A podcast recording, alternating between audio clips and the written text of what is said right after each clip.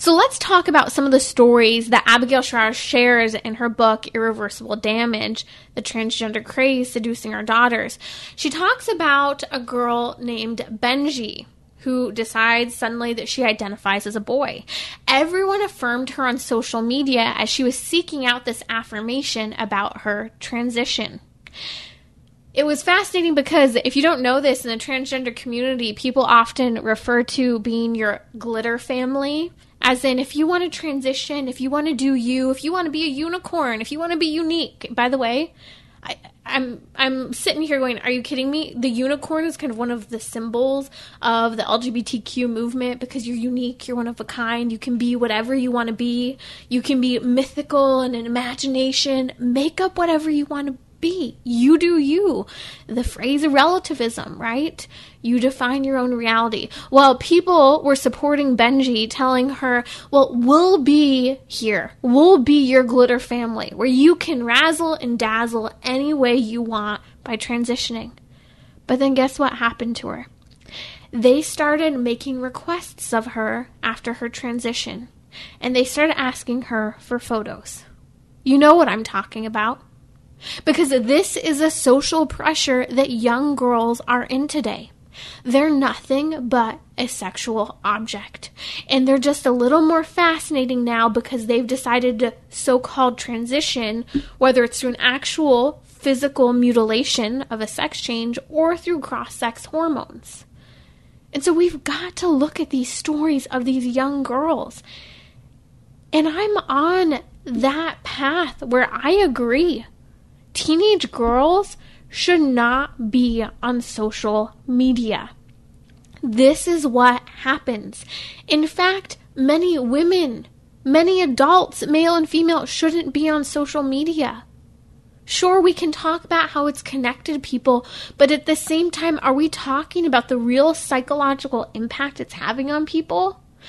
I remember just a few months ago, you may recall, Adele has gone through this massive weight loss. She's a well known singer from the UK, beautifully trained voice.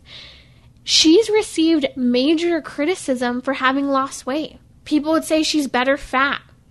Or she's fat shaming people by sharing her photos of being skinny suddenly.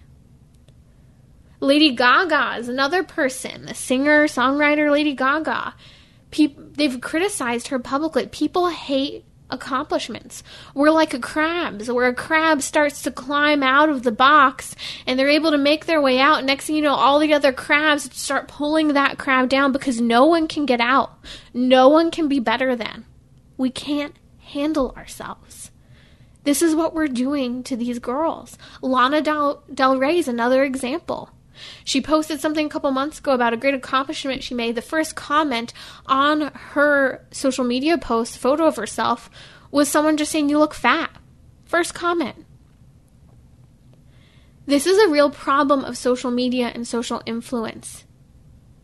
Teenagers cannot decipher the trolls and the lies from the truth. It's destroying their sense of self esteem.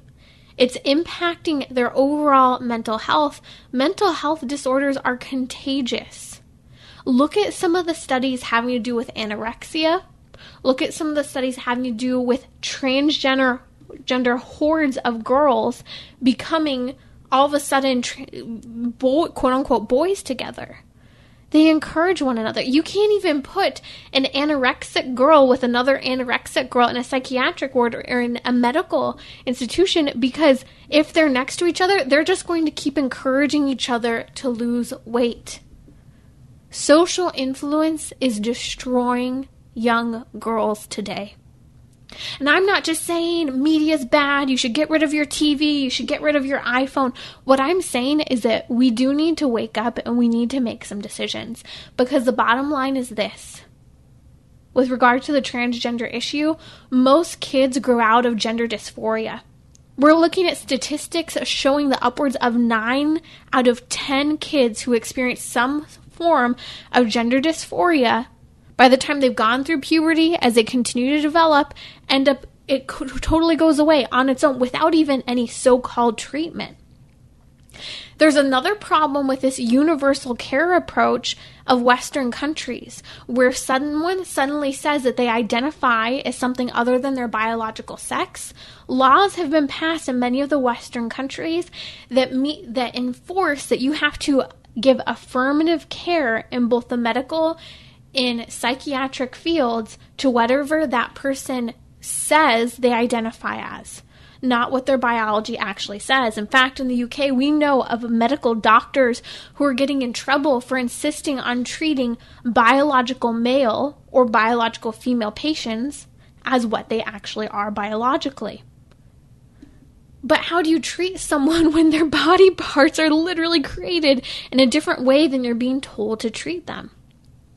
It used to be that transgenderism was predominant among boys, but this is changing to an increase in girls coming out as transgender. Girls are being influenced by social media and social pressure. We do not know the long term impact that this testosterone experiment will have. There's no oversight, no knowledge of long term side effects. The only knowledge we have are some ideas, and those ideas of the negative impact that testosterone has had has been long term, life changing, and irreversible.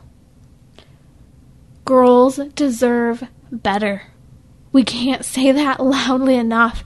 These girls really truly deserve better than what they are being given through this transgender trend that will come and go. We need to talk about the beauty of femininity, the value of women, and affirm girls as they are, not by telling them that they need to be something else other than who they really are.